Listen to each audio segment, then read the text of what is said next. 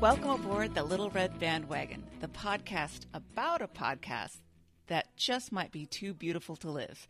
From the Stick of Butter Studios in New Brighton, Minnesota, I'm Anne Lundholm. And tonight, my podcast partner on the line from the HelloFresh Studios in Pawtucket, Rhode Island is Bobby Pape. Hi, showmate. Hello, showmate. I'm just a pile of ingredients that I'm going to throw in the oven. Are we going to get in trouble for using HelloFresh? Is there some sort of trademark? No, I think we're going to be okay. I think that this will already up the quality of their product significantly. Ooh, a hot take from Bobby on HelloFresh. It was fine. All right. I'm looking forward to Blue Apron now. That's so cool. You'll have to let us know how they compare. Of course. All right. Well, it is a Friday show, as hopefully you know if you're listening to this bright and early on a Friday morning. And on tap today, we have a 10 interview where we have a guest on to talk about why they listen to the show and share a favorite moment in TBTL history. And this is also a coast to coast recording because joining us today from Oakland, is that right? Oak- I'm in San Jose now. San Jose, be California, is Ellen Middaugh. And I forgot to ask you if that's the correct pronunciation of your name. You pronounced it correctly. Yay! Yay. um, hi, Ellen. Hi. Hi, Anne. Hi, Bobby. It's great to have you with us. Um, our plan, as usual, is to do some LRB business, to find out a little bit more about Ellen, to uh, discuss her TBTL history clip, do a little housekeeping, and tell you how you can get involved with the show. So, getting right into LRB business, we don't have any LRB business. The show is just spinning along like a top. Everything's smooth, everything's calm, unlike the state of the country. I mean, we are recording this a few days in advance, but I feel pretty pretty strongly that we'll have a few more crises between now and the day that this episode drops, right? Yeah, on behalf of America, to anyone in the rest of the world listening, we're sorry. I don't know what for yet, but we're sorry. And behalf of my home state of South Carolina, we're sorry as well. We're just sorry in general. All right, let's move on to something um, much more interesting and let's get to know Ellen. And the first thing I put on the run sheet that uh, I love your answer to is Do we call you doctor? And I said, not unless you have an educational emergency, because my PhD is in education. Uh, we could very soon have an educational emergency. That might be something that needs your expertise. Yes, ironically, my topic of research is civic education, so how people learn about politics.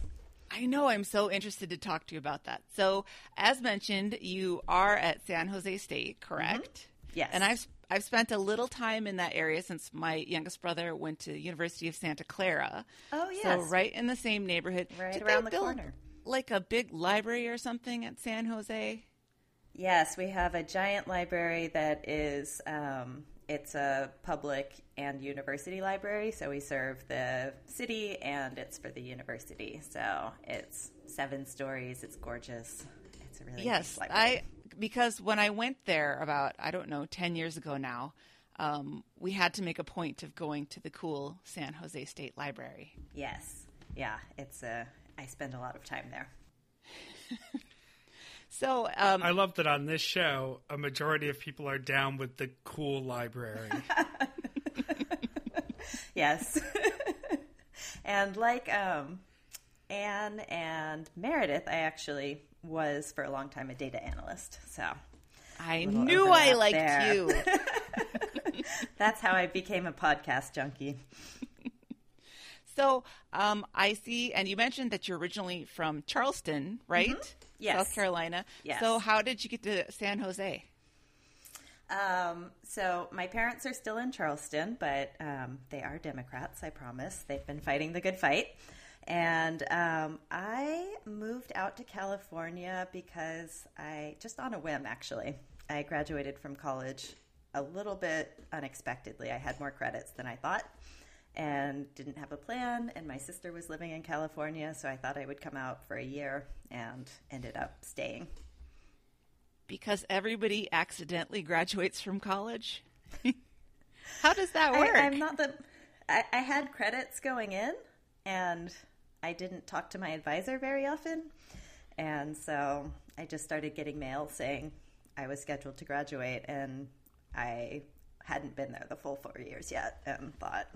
And I was on a scholarship, so they said I could stay, but I couldn't keep my scholarship if I stayed, so I went ahead and graduated. Oh. See, I had something kind of similar because I went in with credits too, so I was going to graduate Yes. early. But the problem was Yes. that I had absolutely no idea what I wanted to do. And so Neither did I. Thought, I thought, can't I just stay in college for the fourth year and just take some classes and figure it out? And they were like, well, actually, you have to be enrolled in some sort of degree program to Mm-hmm. do that. So that's how I have a communications minor. I just took a couple of extra classes and then burned the rest of the the credits on music classes actually but See, you were destined to be a podcaster. i guess Uh, I actually stayed for a fifth year because I meandered so much, and so many of my credits were independent study English that I had to um, actually take a couple more real classes before I could leave. but it worked out really well because I similarly got toward the end of my fourth year and realized I had no idea what I wanted to do other than come back for another year. So I just did. Yes, I should have stayed. It was I spent a few years in California just kind of meandering around in my 20s trying to figure out what I was doing. i like that That's though what your twenties are for. yeah that's Yeah. cool. It worked i was always so worried about the next step that i don't think that i spent the time being free i was always like what's the plan what do i do what's the next step The problem is I was actively worried the whole time while I was meandering around figuring it out. Uh, it sounds like you went back at some point though, because you don't just come out a doctor. No, no, I went to grad school at Berkeley. And um, oh ho So you really are a super liberal. yes. yeah, I'm pretty far left. Which is unusual coming from Cal- uh, South Carolina, but my parents, I think, are the only people I know who've gotten more liberal with age, too. oh mine have too i think Yeah, But I, I sort of think, I mean, not to turn this into politics hour, but I think Mm-hmm. that um, the meaning of, of conservatism and republicanism has changed That over the true. last generation somewhat. So that is true. there's there's not the same place for certain people in the party anymore. Exactly. Yeah. So, All right, so I do want to talk about your research if Oh, we can yes. because it Okay. sounds fascinating to me. I, you know, nobody said that until this election.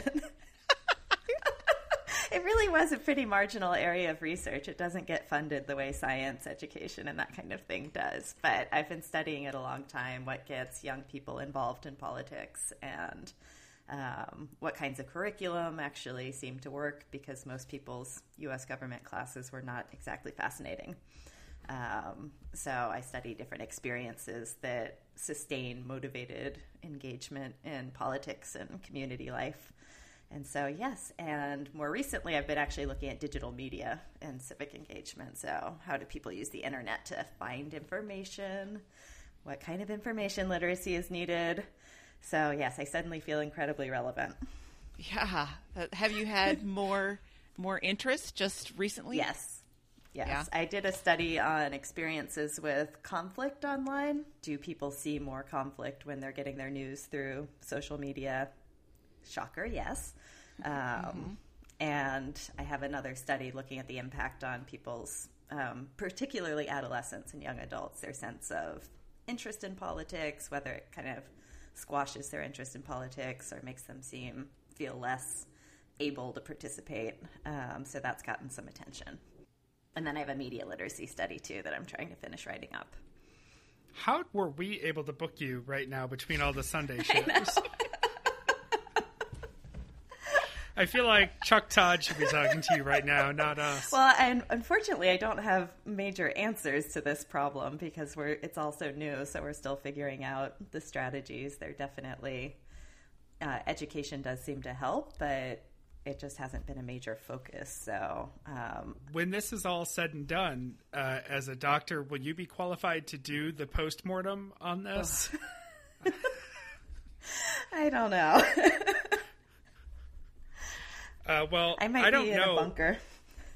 yeah, I don't know if Chris Hayes listens to our show, um, but if you do, Chris, get in touch with us, and we'll get you in touch with Ellen, and you can have a bona fide expert on what went wrong. yeah yeah some of this some of the things that went wrong were things my colleagues and i have been trying to kind of call attention to to say you know there's all of this new information but um, it's placing a huge burden on citizens to actually understand what the information is and um, and we should be doing more of this in schools preparing young people to actually sift through all the information and understand what's real and what's not and practice actually having civil conversations online. You do a lot in classes where you learn to speak to each other respectfully face to face, and they just haven't really thought about you can actually learn to do this online as well. So I study teachers who sort of practice these things with kids and try and figure out which strategies work better.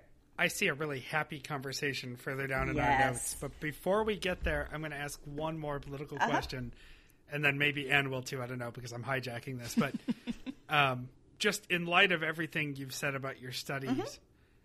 I'm curious if you saw this coming more than the average person did. I I was not shocked. I thought it was possible.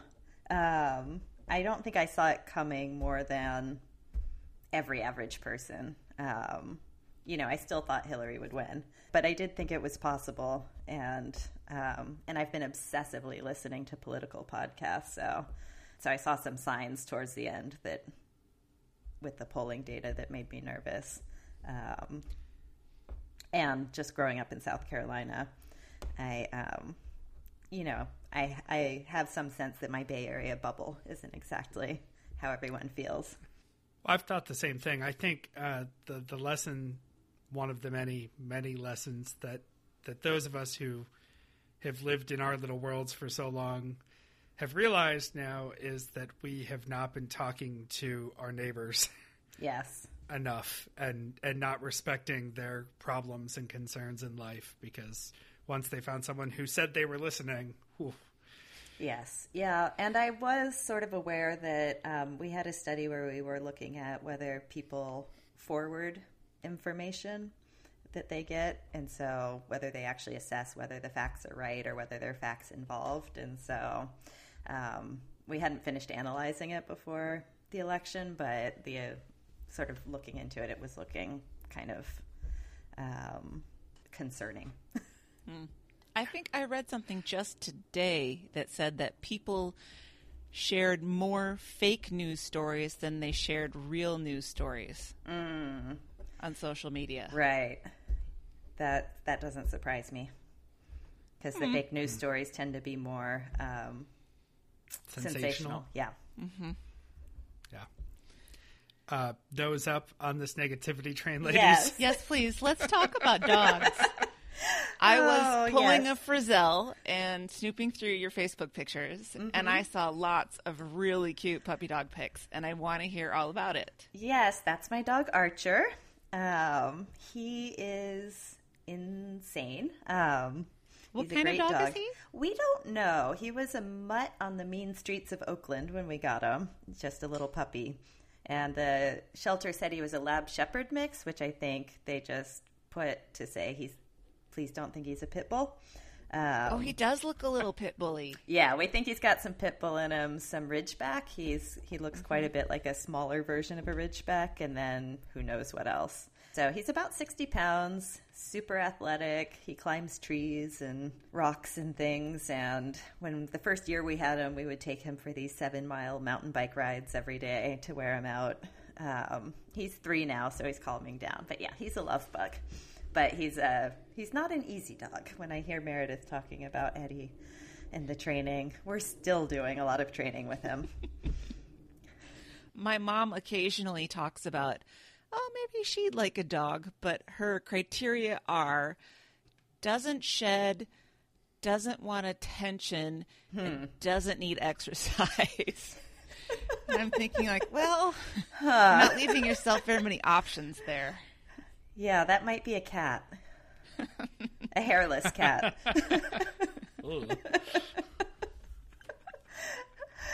Yeah, no, he's a great dog, and we take him on these sort of long road trips in the summer, taking him all around America, backpacking, Oh, is- and Is he a good car dog? yeah, he's a great car dog. He actually um, likes to hang out in the car, even when we're just hanging around the backyard. So that's his safe place. Aww. um, the other thing that I wanted to ask you that I didn't put in the notes that Mm-hmm. I spied in your pictures is there were a couple of pictures of I it must have been your wedding. Is that your husband wearing Oh. the kilt in the wedding? Yes, my husband is from Scotland, so um, Like from direct from Scotland or yes, heritage? he was born. He was born in Aberdeen. Um, Oh, that's so cool. Yeah, most of my in-laws are in Scotland. Do you visit Scotland often?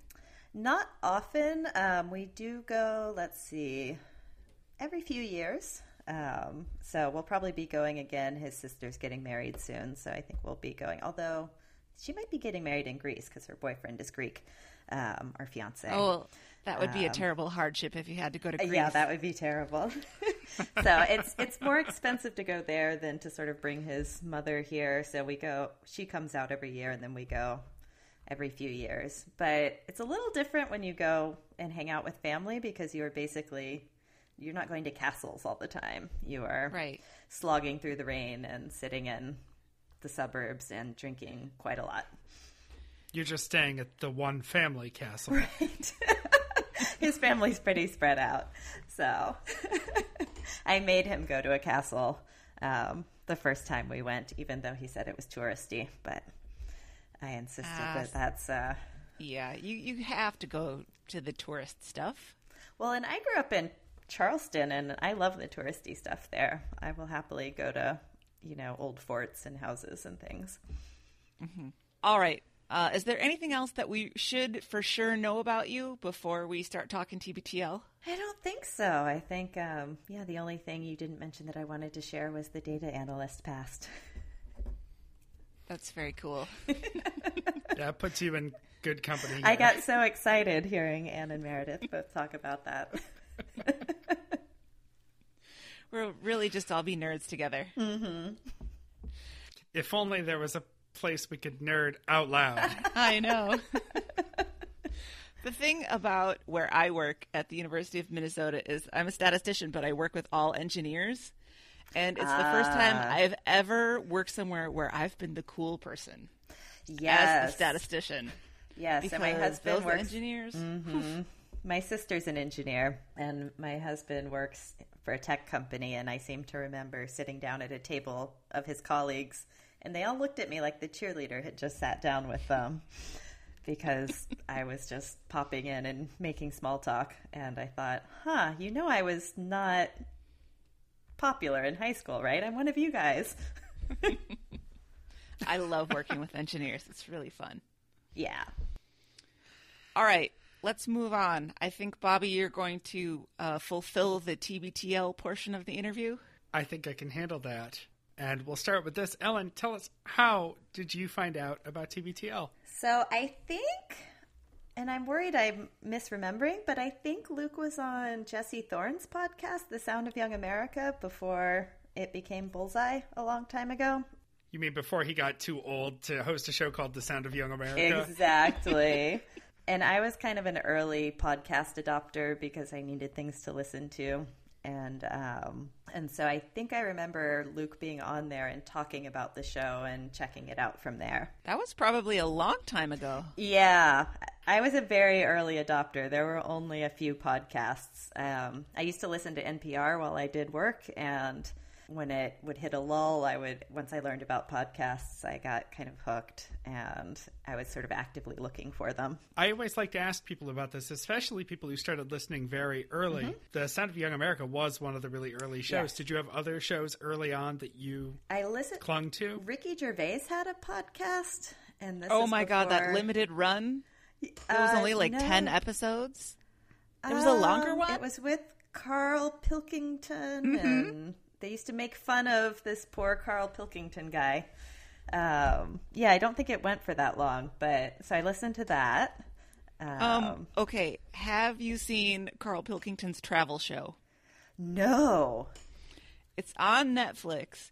It's Ricky Gervais and Stephen Merchant decided to send Carl Pilkington to see the Seven Wonders of the World. Oh. And for Oh. people that don't know, this guy Carl is so uninterested in the idea of seeing the rest of the world. And so they He's a send him to places that they know he's going to be miserable and just Oh, complain excellent. the whole time. It's great. I think it's called ah, it's like an idiot's guide abroad or something. It's in Netflix. Okay. And An I idiot abroad. An Idiot I've seen commercials for I it. will- look I that up. have never laughed so hard in my life as watching that show. yes, Ricky Gervais can be kind of mean sometimes, but listening to them be mean to him, that dynamic worked. It's just it's amazing. Excellent. So yeah, I listened to that. I listened to a little bit of Keith and the Girl because it was the only other big thing, but that was more trying to understand the culture, and so I that was a little too Howard Stern for me. Um, But I, like I said, I was actively looking for podcasts at the time. All right. Well, and then the next question, as always, Mm-hmm. uh, do you remember your first episode of TBTL? I don't. Um, I'm pretty sure I was listening when Jen was on the road. Um, so I remember Jen sort of calling in from different places, but I don't remember the exact first episode. Uh, it took us uh, a few tries. We'll be conservative to get the tech worked out for this episode, and thinking that you know some of your first episodes were Jen on the road makes me feel better about the sound quality of this episode. But it was it was early. yeah. Uh, do you remember the episode that turned you into a ten? yes. Um, I guess what got me hooked on the show was the Jen getting hit by a hamburger story, which I know you guys have played on other episodes. Yeah, that was Meredith's episode. Oh, yes. Yeah.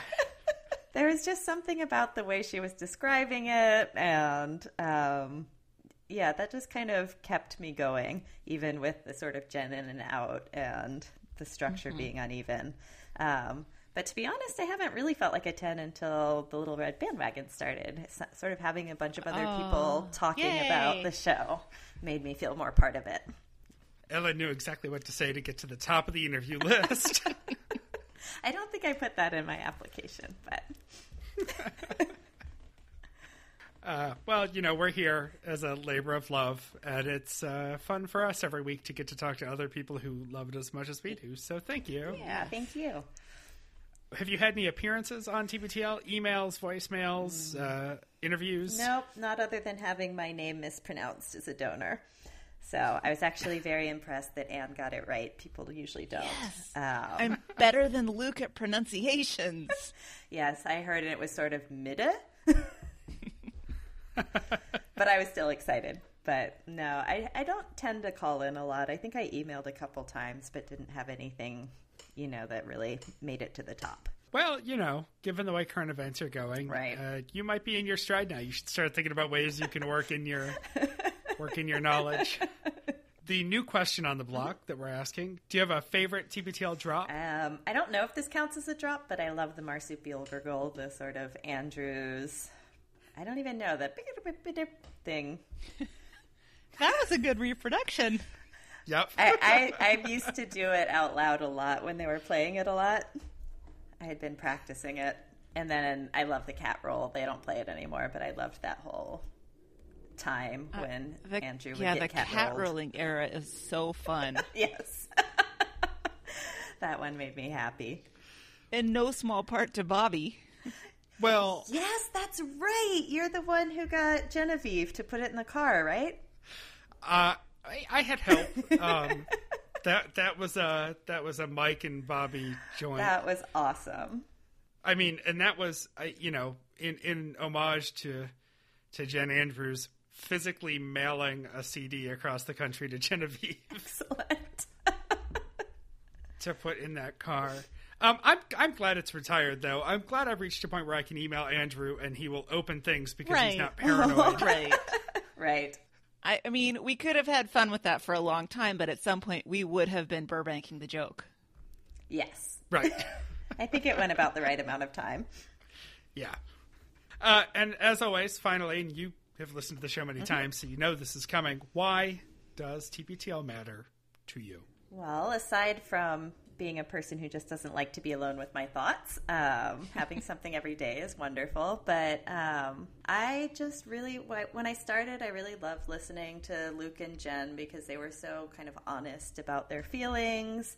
Um, and you guys have talked about the Jen magic, and um, I just really loved sort of all the little uh, segments Jen would produce in the granny time. But then when Andrew came on, I actually loved it even more in certain ways because um, I'm kind of an Andrew. I'm an introvert. Well, I'm an Andrew on the inside. On the outside, I'm definitely not an Andrew. I love cheese and I'm short and I like to exercise and I hate sausage. But. You're the anti Andrew. On the outside, but on the inside, all the sort of puttering and the introversion and the overthinking things. I'm very much an Andrew that way. Um, and so for me, it's kind of nice to hear Andrew and Luke interact and to sort of. Um, I always felt when I'd listen to Luke and Jen, they were extroverts, and I always feel a little bit like I wish I could be an extrovert. And then to hear that Luke's actually really insecure too, and you know the ways in which they share their perspectives is kind of fun. Mm-hmm. And Luke and Andrew really lift each other up exactly. in a way that I like a lot. Yes. Yeah. Yeah. Uh, and Anne will set it up in a second, but I think you actually you picked a clip that really celebrates their just the way they play off one another. That's why I love it. Well, and I love Kai Ryssdal, but I, I think Anne shares that with me. I'm not sure. we'll talk about it. well, so let's not wait. Let's okay. Let's get this get this set up. Um, the clip that Ellen has picked is from October 24th, 2014. It was episode number 1716, Don't Be a Dombass. And this is a pretty famous TBTL episode, right? And I made a list. I listened back to the whole episode, not just the portion that we're going to play. And mm-hmm. I made a list of some of the other things that happened in that episode. It was the first time, I believe, that Luke played the perro drop that now introduces oh. Rudy. Yes. Um, there was a, a, very unnecessarily long and detailed discussion of Andrew's plan to go to the gym more and the struggle of making the gym a part of your daily routine. Oh, wow. Um, Luke told the story of um, they were talking about bad interviews again, and Luke told the story about how um, Addie was in class and the teacher used Luke's Sigur Rós episode or interview oh, as wow. the illustration of what not to do in an interview.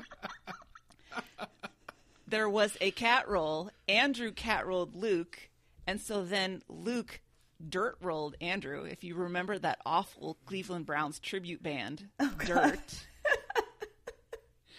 So they had that going on. We had uh, an OPP from listener Allie, whose roommate thought that she was anorexic. And we have the Dombass parking story, where Luke talked about parking the wrong way in front of the post office at Port Townsend and the person that left the note calling him the Dombass. And you didn't pick any of these things to talk about. I you know. Picked... When I, I listened back and I thought, because I remember this sort of the Kai Ryssdal impression so well, and then when I listened back, I thought, "This is the Dombass show. How did I not remember that?" yeah. so I'll add a couple of notes uh, yeah. uh, to this, which is this episode is so chock full of great content um, that we have actually used it before. Mm-hmm. Uh, our, our, episode uh, from back at the beginning of October with Phyllis features this episode, but completely different parts of it. I remember yep. because I heard that and I thought, oh, I'm not going to get on now because they've already used this one. And um, that's when I realized that the one I'd selected was actually the Don Bass show. I'm always yeah. picking the things that other people. Uh, there, there are a bunch of things that people complain about that I think, oh, that was so funny, or I really loved them going on like that. There's plenty left to break down in this uh, uh, but I also just want to say this this is to the credit of the the archivists because mm-hmm. this is a great mm-hmm. example of where what our archivists have noted about an old episode will go so much deeper than what TBTL will write up because the entire description for this episode on the TBTL website is as follows Luke gets a series of angry notes on his car for how it's parked, and Andrew tries to talk himself into going to the gym after the show. it sounds like a perfectly forgettable episode of It TBTL. does. if it wasn't for the archivist, this material could be lost to history. All right. So the part that we are going to talk about, though, that you've chosen, Ellen, um, it comes in on the heels of the Donbass um, conversation, and I left a little bit. the The beginning of the clip is when they're talking about some other Donbass um, did a parking job next to Andrew that effectively blocked him into his um, parking spot at the at the radio station because we need that to get into the context of the clip, which is simply Luke doing his impression of Kai Ryssdal doing marketplace money headlines from Led Zeppelin songs. Yes. I mean, that's all that that is. So It let's take a listen to so that, hard. and we'll come back and talk about why it's such a great clip. Okay. in the case of the car that blocked you in, I mean, if you look at the photo, it's it's it's unreal. It's almost like somebody's trying to mess with you. You know what I Yes, exactly. That that is exactly how I felt. And I thought it might have been Warren Olney because he always parks next to me in the morning. Um, but I don't know what his car looks like. but Mm-hmm. Yeah. he assured me. I showed him the picture this He morning. He has a Lamborghini Countach. he does. Oh, another car that always parks near us because I think it must be us who get in so early, get these kind of prime spots right by the science building door that you have to walk through. And so the other car, so it's me, Warren, and somebody who drives a like it's like a Saturn or something, like a black Saturn with a bad paint job with a license plate Led Zeppelin. With some characters missing in order to make it fit, of course. Now, I want to um, meet the Led Zeppelin person. That's so great. bad. That is not a person I would expect to be parking early next to the science building at a college. I know. Um, Weird, right? But you know, it's funny you mentioned this car that's blocking you in. How you took I think it's Kai Ryssdal, by the way. oh my god the Led Zeppelin 100% car or the person who blocked Yeah. you in. The Led Zeppelin car. Sorry. Silver lining alert! We're about to go over the hills and far away.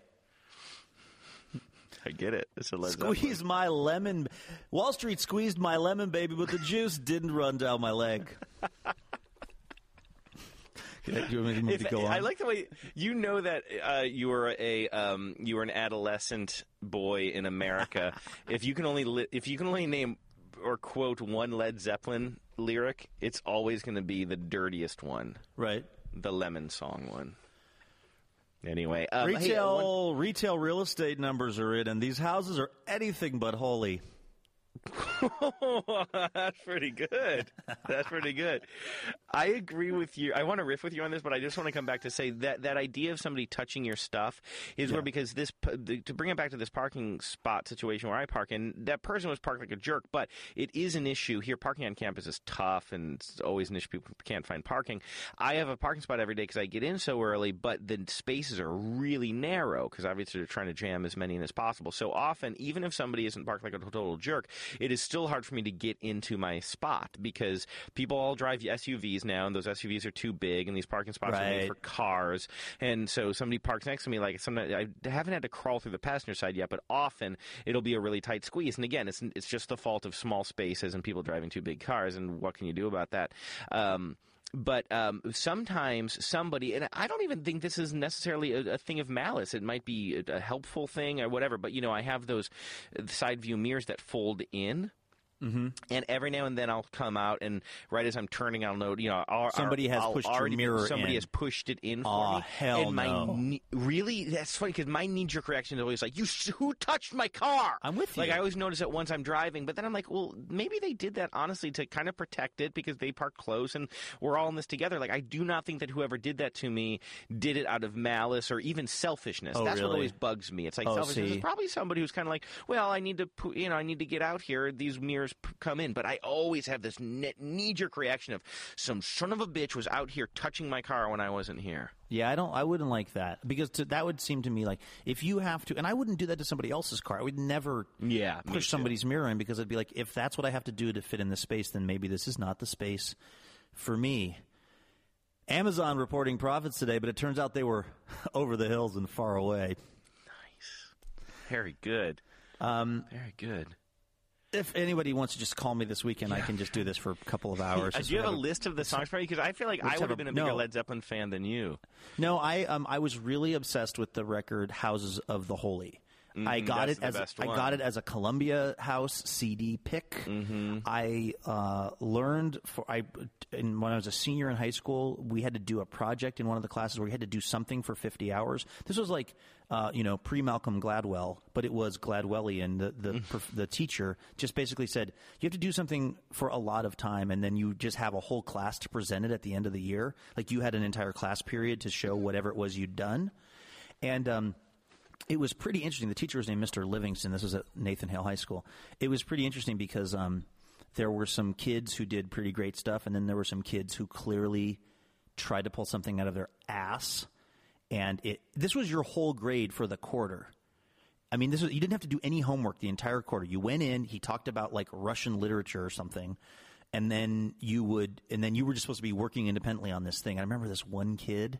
So I decided to learn guitar, and I learned enough guitar. I played the Led Zeppelin song "Over the Hills and Far Away." Hey, lady, you got the love I need. I learned it from tablature, which is the most agonizing way to learn a song, mm-hmm. because it just tells you zero, one. It's like binary. And if you are supposed to press the string down, there is a like an indicator, like you press the string down at this point at, on the fretboard, and then you let it up, and then you press this one down, and you let it up, and this is how you learn how to play guitar. So I, I was crappy, but but it was clear that I had put in more than fifty hours because I went from having no knowledge of guitar to being able to kind of play a few songs. So I did fine. I was like in the middle of the accomplishment scale, but there was this one kid named Brendan Boyd really smart guy, really like good looking dude, very outgoing, and a, apparently like a really good piano player. And his thing was, I'm going to learn how to play guitar. But he also, I think, was kind of a, a procrastinator, um, owing to the fact that he was a smart kid and he probably was usually able to kind of pull it out at the end. But you can't pull out playing a musical instrument at the end. And so we had to spend an hour. I mean, I think he had like the weekend before the class decided, like, I'm going to try to just get this thing dialed in. So now imagine an entire class hour. This is supposed to be the result of, I said 50, it might have even been 100 hours. I can't remember. It was like a massive time commitment you were supposed to have put into this thing. And now we're watching him just like he can't play anything. Like he can't play a chord. He's try like it's all it's just super like stoppy, starty. Uh, hold on, you know, have you ever been around somebody who's trying to play guitar? They can't play guitar. They just, hold, hold on, Uh, hold on, It- uh, uh, and it's like just keeps not being the thing they're trying to make it. And also, guitar is pretty hard. Like if you're not pressing the strings down enough, there's no sound. Now, is he doing the same song that you are? No, no, no, no. He was Okay. doing some other stuff. Just some, okay, not non Led Zeppelin. Non Zeppelin. No, he was not getting the lead out the way I was. He was keeping the lead in. Yeah, in fact, way in. Here, I'm going to score the rest of the story with some Zeppelin, though. Go ahead. please. Um, Yeah. What do you think is the best Zeppelin song, by the way? I don't know, but it's got to be something off of Houses of the Holy, right? I'm just. I just picked this one kind of randomly. Um, yeah, it's got to. I mean, I don't know. I feel like it's been so long. Like when I think about Led Zeppelin and I think about the relationship I used to have with them, like I, I Crunge. I'm to. just looking at this album. Yeah, I know the crunge. I can't remember. I don't even know how the crunge goes. Can you play the when crunge? you hear it. Yeah, let me find this. I can play it from here if you want. okay, you do it. I'll just stop this then.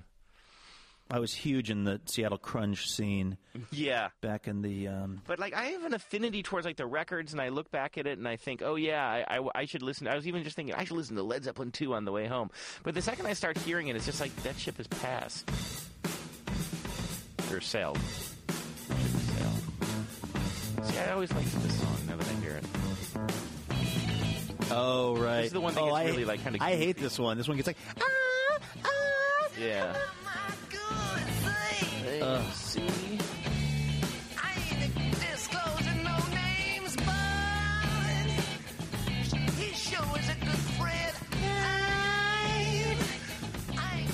It's no November was rain. this, this, this wasn't on Houses of the Holy. Was Yeah, it was. If I tell you you won't come again, hey, Anyway, um, sorry to our listeners. Um, we really. So you- did- I don't think you finished your story. Days? Dancing Oh. I was going to bring up some Boogie with Stu here. Remember Boogie with Stu? Is this off of the? I don't this think I know off this. of um, No, this is not. Uh, this is uh, physical graffiti. I think. See, this shows you. This shows you what a non-completist I am. So I listened to Houses of the Holy incessantly, front to back. But that's good. If you're going to do it to the uh, Led Zeppelin record, that's the one to do it. I know, but most other people, if they like something, they're like, "Oh, I, I really like this. You know, I like this sound of this band. I like this album." They would then branch out and like learn some of the other music. I'm just the kind of person that's like, Mm-hmm. "Yeah, I just like that Led Zeppelin record. Ah, that's enough for me." Mm-hmm. Because I'm so. No, I, that's- that's- I, I I don't know. fine, I. I I admire people who are much more into me. This is come on, man.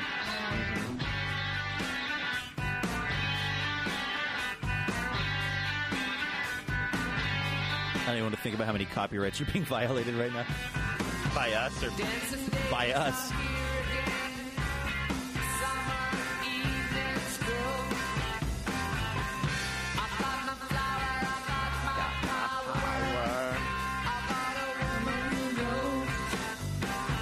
Oh, you know what I realized listening back to the show the other day, Luke? Huh. When I do stuff like that, when I sing along, or when oh, oh we were there's a doing something the delay.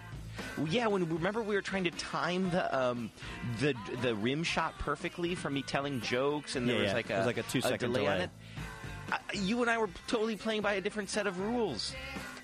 But you made Like it work with the rim shot. Sort of. It wasn't until I listened to it later that I was like, oh, that's why the ones that I thought were really good you thought were off. And the ones that I thought were off, you were like, you nailed it. We got there though, and that's the important thing. We got there. Um, so anyway, I don't know what the end of the story is. The end of the story is with the music is I played Led Zeppelin. It was not great, but passable. Uh, Houses of the Holy. The end of the story with the parking is just I'm a real Dom Bass.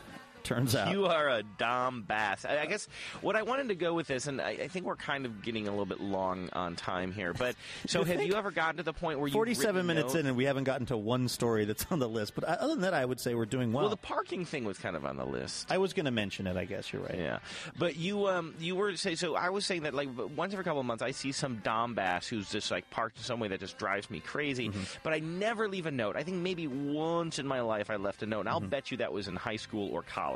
Because I have a very self righteous thing. When I see somebody who's like acting in a selfish way in public, like parking their car in some Dom Bass way Mm-hmm. that like bugs everybody, um, or it just kind of shows that like they don't even. To me, those people probably aren't even thinking about it, and that's what drives me nuts. That you can go through life just thinking about yourself and not even realize that you're thinking about yourself because that's how much you're thinking about yourself. Right. Um, and so I want to leave notes, but I never do. Have you ever left the note? Um, I don't think I ever have because I'm usually the Dom Bass. In other words, mm-hmm. I'm the person. Like, here's what I saw: the person who parked you in that was totally unacceptable, but I could tell I know exactly what was going through their mind. They had a paper that was due. Mm-hmm. It had to be in by four o'clock. They pulled in. They were jumping out. They were running in to hand the paper off to the professor. They were running back and getting in their car.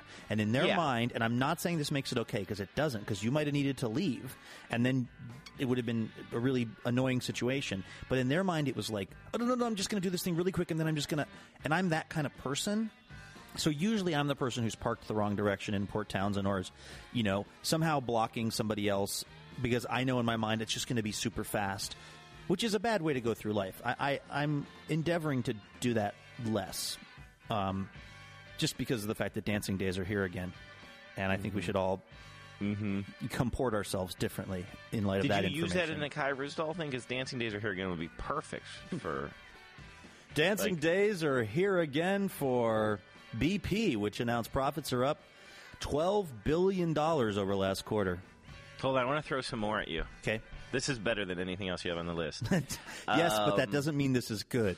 no, no, I didn't say that, and I certainly didn't imply it. I'm going to give you an easy one. Okay. Sick again off of physical graffiti. Sick again. Housing starts sick again as the first quarter report is out. New construction down 3%, and Wall Street does not like it. Okay, that was an easy one. This one is a mid-range difficult one. Okay. The Wonton song. May- Maybe this is actually a top-range difficult one. The Wonton song. Chinese restaurant PF Chang's went public today, and they've got people singing the Wonton song Very good. as Love it. as the stock went up $20 a share here on its first day of public trading. I like that. I think okay. Now I'm going to give you a top level tough one. Okay, Okay, I'm ready. Um, let me hold on. I want to. I want to choose this correctly. I got a whole list. I have a list here. I'm looking at. I am looking at every Led Zeppelin song ever, by Okay, the way, including okay. weird things I've never heard of from uh, re-releases and stuff. Okay. Um, I don't even know how to say the second French word in that, so I'm not going to give you that one. Um, Luke, you know where I'm going. I don't. Jamaica? Dyer, D'yer Mak'er? All right. Um, now, here's the question: Am I supposed to go with the phonetic sound of Jamaica, or am I supposed to go with the larger question of Did you have sex with her? which is what the which is what Jamaica is. I think Jamaica is a reference to. I see, but it's also a reference to Jamaica, right? We had a big conversation. Somebody wrote us in, Right. and, and said, it's a joke because Jamaica is Jamaica. It's Jamaica, but it's also did you get did you hook up with her? Jamaica. Gotcha, yeah. So it's So, kind of um, either. Um, let's. See, I want um, you, uh, you know, artist's choice on this one. Okay. Let's see here. Okay. Um, Because I would actually say, okay. I've got. well, I've- you can go either way. Okay. Citizens of the UK unhappy with David Cameron today over news that the EU says that England owes more money to the EU because of its profitability. People asking David Cameron, why Jamaica with the oh. EU? It's a kind of, Yeah, sort of. no. It was a long climb for a short slide. Yeah, no, no, no. I'm That's very based proud on a, of you. That's a, based on a real news story from this morning, by the way. super proud of you. Thank you. You know what? I had my own applause ready to go. No, no, I'll provide the applause. Oh my goodness gracious! Well, um, let's see. Show's just All about right, I'll over. see you later, man. Yeah, it was great actually. we should do TBTL at some point today. All right. So, the first question that I had when I listened to this clip again was, "What kind of car does Kai Ryssdal drive?" and so I got uh, the old Google fired up, not Ooh, thinking I that I would first? actually. Yes, go ahead. I'm guessing. I think he might be a BMW guy. Hmm. Or an Audi. Well, I found uh, an article from Marketplace from 2011, and the actual content of the article is is not important. It was about cars, but it has a photo of a Kai Ryssdal. At, uh, he looks to be about 30 years mm-hmm. old, and here's the caption: Marketplace host Kai Ryssdal on cars. Wow, this makes me a little sad. Then 1971 Oldsmobile convertible in photo, red white top, went about a million miles an hour. Now, Honda minivan with 150,000 miles on it. Oh, wow. So, at least five years ago, he was driving a Honda minivan. Okay, that makes me happy, actually. Oh, and I did not mention in this photo, the 30 year old Kai Ryssdal is wearing a uh, Navy uniform and um, mirrored And aviator shades. aviators. And he, he has what my friend refers to as Top Gun hair. Oh, nice. and I um I mean I I have said before on this program that Kai Ryssdal is on my list based on his voice alone, but I didn't really know very much about him. And so Wikipedia says that he spent 8 years in the Navy first flying a Northrop Grumman E-2 Hawkeye from the aircraft carrier USS Theodore Roosevelt and later as a Pentagon staff officer. Then he got his MA in National Security Studies from Georgetown and joined the U.S. Foreign Service, serving in Ottawa and then Beijing. And I believe wow. he speaks fluent Chinese. I can't remember if it's Mandarin or Cantonese. So I think what this means is that um, Luke's mockery of Kai Ryssdal is based entirely on jealousy. Oh, yes. I think that was true just of the radio career, actually. Yes, I think you're. I think we're not the only people who've had a voice crush on Kai Ryssdal in the past. Yes. and have you seen his tweets lately? I mean, I'm not on Twitter, I but have for not some been reason, I, following him on Twitter. I caught one of one of his tweets, and then I went and looked at his Twitter feed Uh, he says some pretty incendiary stuff. He is not afraid to put his political opinions out there. I will have to follow him. I've been listening. He's got a new podcast. I've been listening to that. I meant to check that out. What is it about? It's about political things. So they take a topic. It's called, I think, "Make Me Smarter" or something like that. Um, and they so the first one they've only done two now, and the first one they had um, different listeners calling in from both sides of the political spectrum, talking about things they want the other side to know. And then um, I haven't listened to the second one, yes, yet, but it's a little more informal. They kind of talk back and forth and um, make fun of each other a little bit. So it's a little less polished marketplace, but it's still produced. I'm going to add it to my feed. And I will say, I'm looking at Kai Ryssdal's Twitter feed now. You're right; he is not afraid to take on the hot button issues. Just five hours ago, somebody tweeted at him today's article from Deadspin about whether or not Tim Tebow should actually be eating guacamole with a spoon. Yay or nay? Kai Ryssdal says, "Yay." They did talk about avocado in their podcast too. I guess he has strong feelings on the topic. Well, as I ranted on Facebook recently at someone who was pro Mexican wall, uh, it's okay if poor people can't get avocados in the future of America. It's the stuff we import about cars and medical technology that I'm worried about. but uh, yeah, boy, I'm going to follow Kyra Yeah, me too. I'll put the link in the show notes, everybody. And not that you need it, his handle is Kai Ryssdal. Whoa. All right, well, we could talk about Kai Ryssdal forever. At least Ellen and I could. Yes. I'm tingling. I, I'm enjoying it too. Don't worry. He's a he's a handsome, beautifully voiced man. Now, if only I could get him to hop into Warren Olney's Lamborghini Countach. yes. It's funny because I was pulling clips for a clip show today, and Luke also made a reference to a Lamborghini Countach in that. So I think that's the one model of Lamborghini he knows. I think it's the one model of Lamborghini worth knowing. Ah, It's a perfectly good pull. Uh, I'm sure someone he knew had a poster of one, probably as a kid. So you know, I'm looking at the picture right now.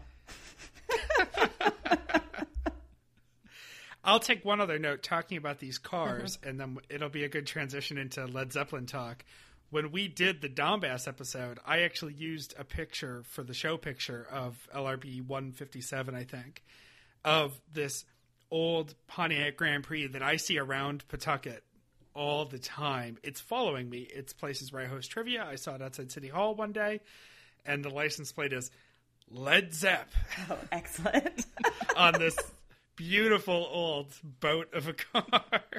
How early do you think they had to get in there to get that license plate?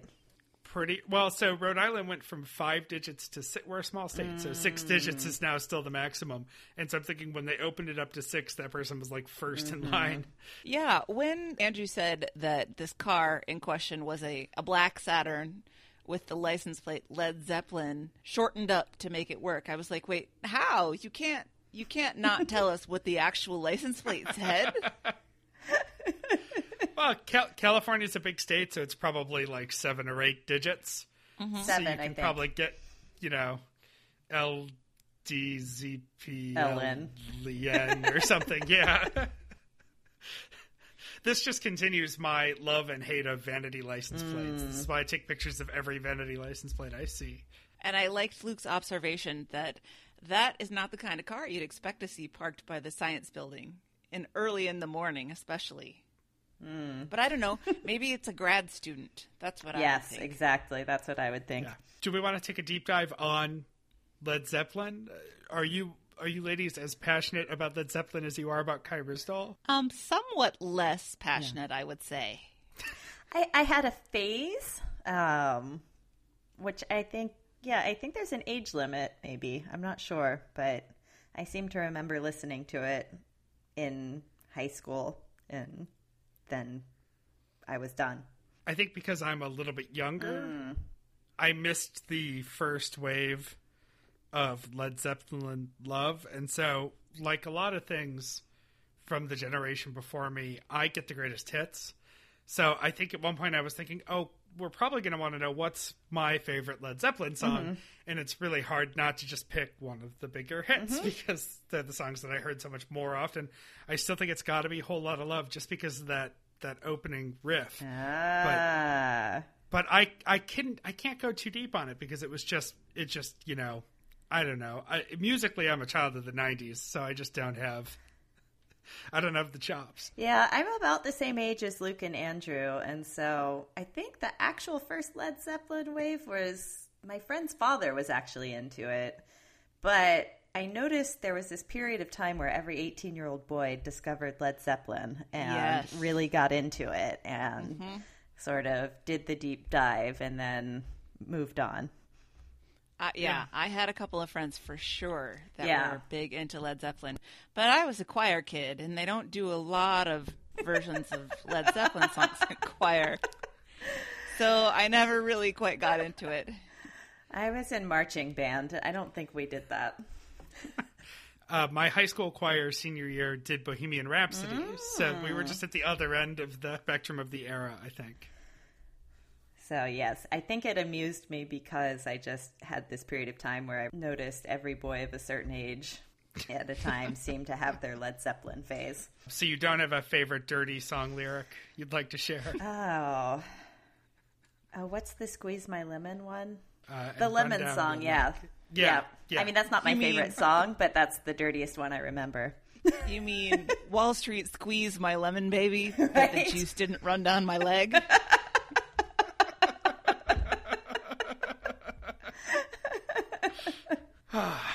Yes. So, can we talk about this um, this fifty hours project that Luke talked about Yes. in high school, having to do this? Although he's somewhat confused whether it was fifty or hundred hours. Right. But uh, the senior project where you had to learn something for some specified amount of time and then present it to the class. And first of all, I'm actually surprised that Luke did the work. So am. I. I actually remembered this incorrectly because I remembered the story, but I would now remembered it as Luke had procrastinated and interminably sort of picked out his song one note at a time. And it turns Well, out Well, that's it what makes sense. right. turns out it was Brendan Boyd. Oh, Brendan. And the idea of a Led Zeppelin song note by note sounds excruciating. Brendan Boyd was apparently a, a good pianist, so he figured he could phone it in on guitar. Right. That was Luke's remembering of how that went See, down. doesn't that sound Wrong. like Luke, though? it does. yeah, that surprised me. I actually decided that I wanted to learn guitar a couple of years ago. I mean, because I, I ah. I played the piano okay, mm-hmm. and so I asked for just a a non fancy guitar for Christmas, and I started uh, learning some of the fingering, and I was like, this is hard. And I keep meaning to get back to it, but I haven't. It's just a completely different thing from the piano. Yeah, it seems I don't. Well, I don't do music anymore at all, but I never did chords, so that's all out of my wheelhouse. I feel like this is the way I learned how to drive stick, which was that I told myself it can't be that hard. Drunk idiots have been doing this for decades. Good point. and I think about the people who can pull out a guitar and play one song. And so for my generation, that song would be, I don't know, probably Green Day's Time of Your Life. Oh yeah, Uh-huh. You know the guy who can play one song. And anything else, he's terrible. But somehow he's figured out that one song. If he can do it, I could probably do it if I applied myself. But I've never tried guitar. oh yeah. Uh, I just never interested me. remember guys in high school pulling out the guitar to play "Stairway to Heaven" Yep, sure. or a little bit of "Freebird" because I did grow up in South Carolina. Well, the way If you're going to that- learn a little bit of a song, maybe don't pick the longest possible song. yeah, maybe. I really, really enjoyed this story from Luke because he is such a good storyteller. And the way he described Brendan's performance, uh, sort of fumbling and going, uh, hold on, uh, hold on, hold on. I had this visceral feeling like, oh God, no. I could. I had the same experience. I could feel it, and, and I have actually seen painful high school musical performances. So And uh, Luke said he was not getting the lead out, and Andrew replied he was keeping the lead in. Yeah, what I loved about this is just in the Jen days, I think it would have stressed Jen out to go on a whole tangent with the Led Zeppelin thing. And I, I just like how Luke and Andrew sometimes, for not a very good outcome, We'll go on a tangent, but sometimes they kind of strike gold and it's fun. Yeah. Well, because Jen had things that she wanted to accomplish. Exactly. And I love her segments. Yeah, she. I, I don't know if you want to say that she was results driven or she just mm. wanted to follow through the plan, but she kind of or did her organized. best to, to keep Luke on track as much as one person can keep Luke on track. but Andrew is totally willing just to go off on that tangent with him, which Yes. leads them to some really interesting places. Jen also had to hit the post on news breaks and commercials. Right. True. And now they can just go and Go. go, and go. Nothing like a two hour TBTL. Uh, I noted it was at this point where a classic TBTL moment happens, and the guys directly apologize to the listeners for the conversation they're having, but then don't stop having that conversation. Yes. Right. What was it? They said something about being, oh, 47 minutes in without hitting the story. I see. Yeah. Right. 47 minutes in, and they still haven't hit the top story. I noticed that when I was listening. I thought, oh, things never change. No. And um, so at at that point, at the forty-seven minute point or whatever, they kind of try to wrap up the Donbass story and the Andrew parking story, and I thought it was super interesting because they're talking about leaving a note, and Right. Andrew says that once in a while he sees a person parking like a Donbass, but he never leaves a note. Maybe he, he thinks about it, he wants to, but he doesn't leave the note. And I thought that is so interesting given where we are in the show right now.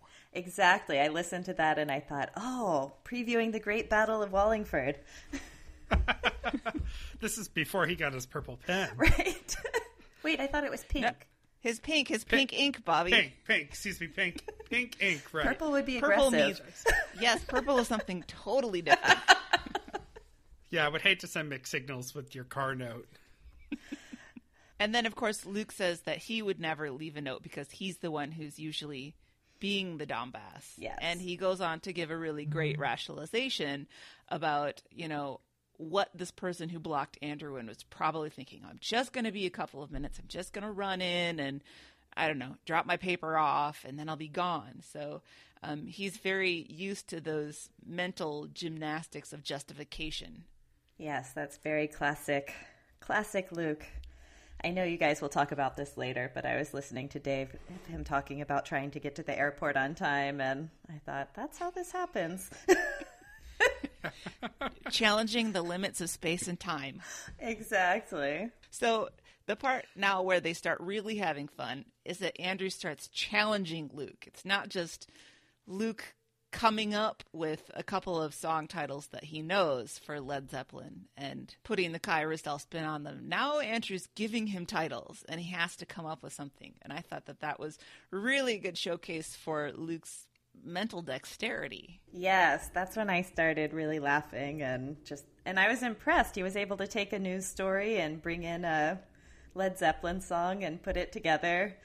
And, uh, and I thought Luke predicted Brexit through Dire Maker or Deer Maker or however you say that one. Um, We're going with officially Did Your Maker, Deer Maker. if I remember correctly, from the way the guys wanted to land on that. But yes, he was talking about David Cameron and the European Union, and I thought, oh wow, okay. Not only did we preview the Great Battle of Wallingford, but also Brexit. And this was also a little bit um, of a showcase for for Andrew's love of quizzes. it was just kind of a pop quiz instead Yes. of his usual kind of torturous Oh, Andrew. quizzes. which is why it was so much better. I know.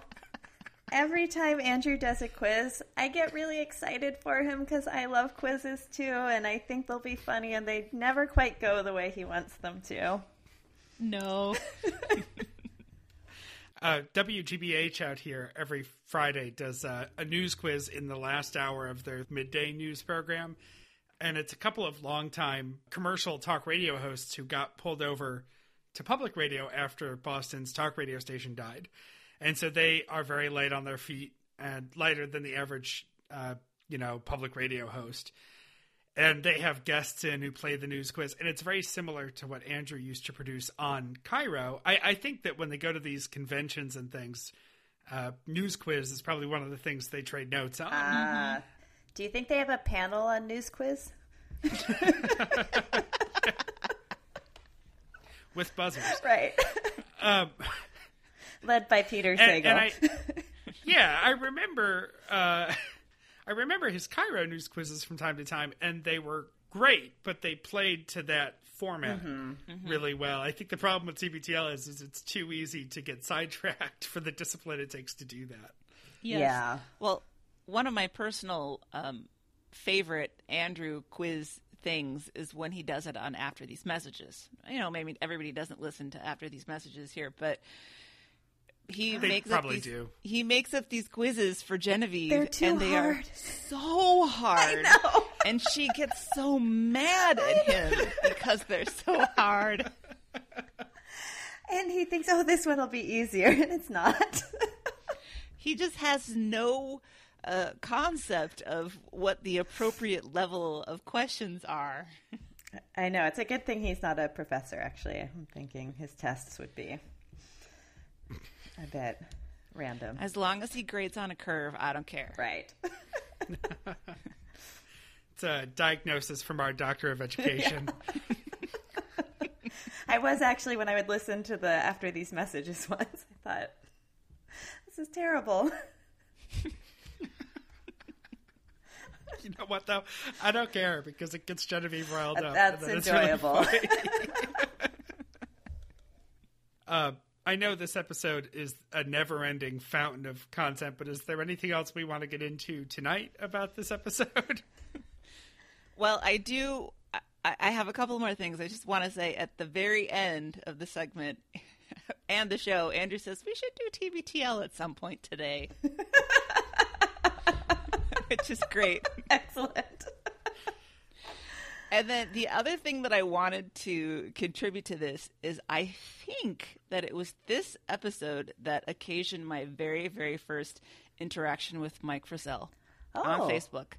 and I'm 100% sure that he doesn't remember this because it was still back in the days when he was the TBTL blogger. So he would do the blog every day. And he put up a snarky thing about Kai Ryssdal on there that I thought was hilariously funny. Oh. And of course, feeling the way that I feel about Kai Ryssdal, I was moved for perhaps the first time ever to comment. And I put some funny thing, well, I thought it was funny, about how I was not going to stand for this character assassination of Kai Ryssdal anymore, and that I would meet Luke in any shitty parking lot and fight him over this. and Mike replied to me with this explanation of, well, you know, it's just because Kai Ryssdal is so smooth, it, it gets to the point of self parody. And I was like, oh crap, he thinks I'm serious. He just doesn't know me. I think that's so sweet that he explained himself to you. yeah. And so I I replied to him something like Yes, but every I understand, but every girl needs a good piece of cheese every once in a while. And then he posted a picture of a mini Babybel, and I knew that we were fine. nice. And Anne doesn't know it, but it was at that point that, that he filed her away under potentially useful in the future. Uh-huh. I'm sure, sure. and then uh-huh. when when when archiving came around and Anne's name came back up, and we said, "How about her as a co-host?" Good choice. I'm sure that that was in the back of his mind. I owe it all to endorsement. Kai Ryssdal. Just Yes, one more this- thing. Exactly. This entire empire is yours now, Anne, because of that. Yes, I remember Anne's first episode and thinking, "Oh, she's going to be good on this. I hope they bring her back." Oh, thank you. Uh-huh. I can't listen to that episode. Oh, it was good. Uh, everybody's starting to learn that your episode on LRB is really just an audition. That's true. There's a chance you may be back. Anytime. Uh, how about a little housekeeping? Uh, just a reminder uh, on our archiving raffle for your wagon full of loot. Uh, we have just announced, uh, well, last week now, as you hear this, our first winner. And at the end of every month, we're going to assign another winner. You may have noticed when we did that, we did not tell you whose wagon full of loot that winner will be getting.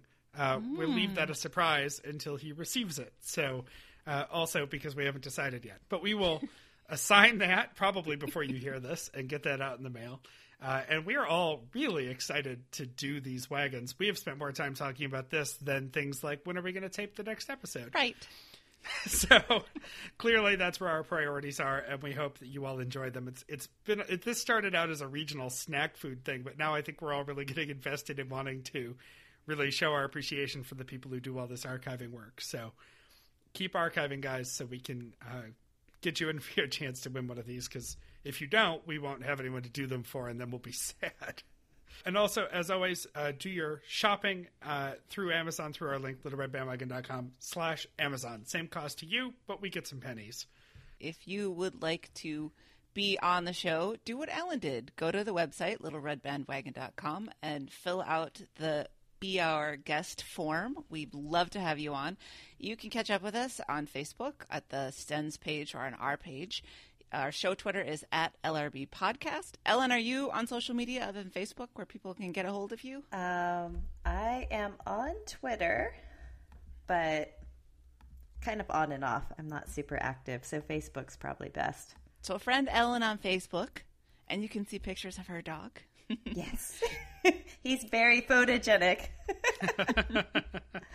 Email us anytime at littleredbandwagon at gmail.com. We want to hear what you have to say, and you can leave us a voicemail at 802 432 TBTL. That's 802 432 8285. Ellen, thanks for being our guest tonight. It was so fun to talk to you. Thank you guys. This was really fun. I love what you're doing with Little Red Bandwagon. Oh, that's really sweet. So, um, Bobby, do you have anything to add before we get out of here?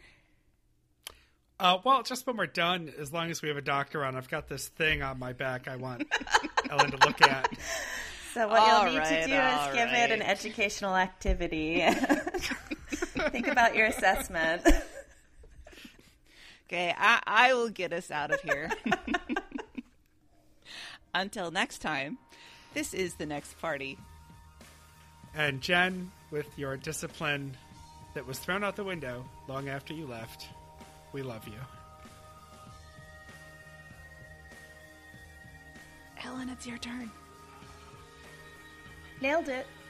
Is that it? That's, That's it. it.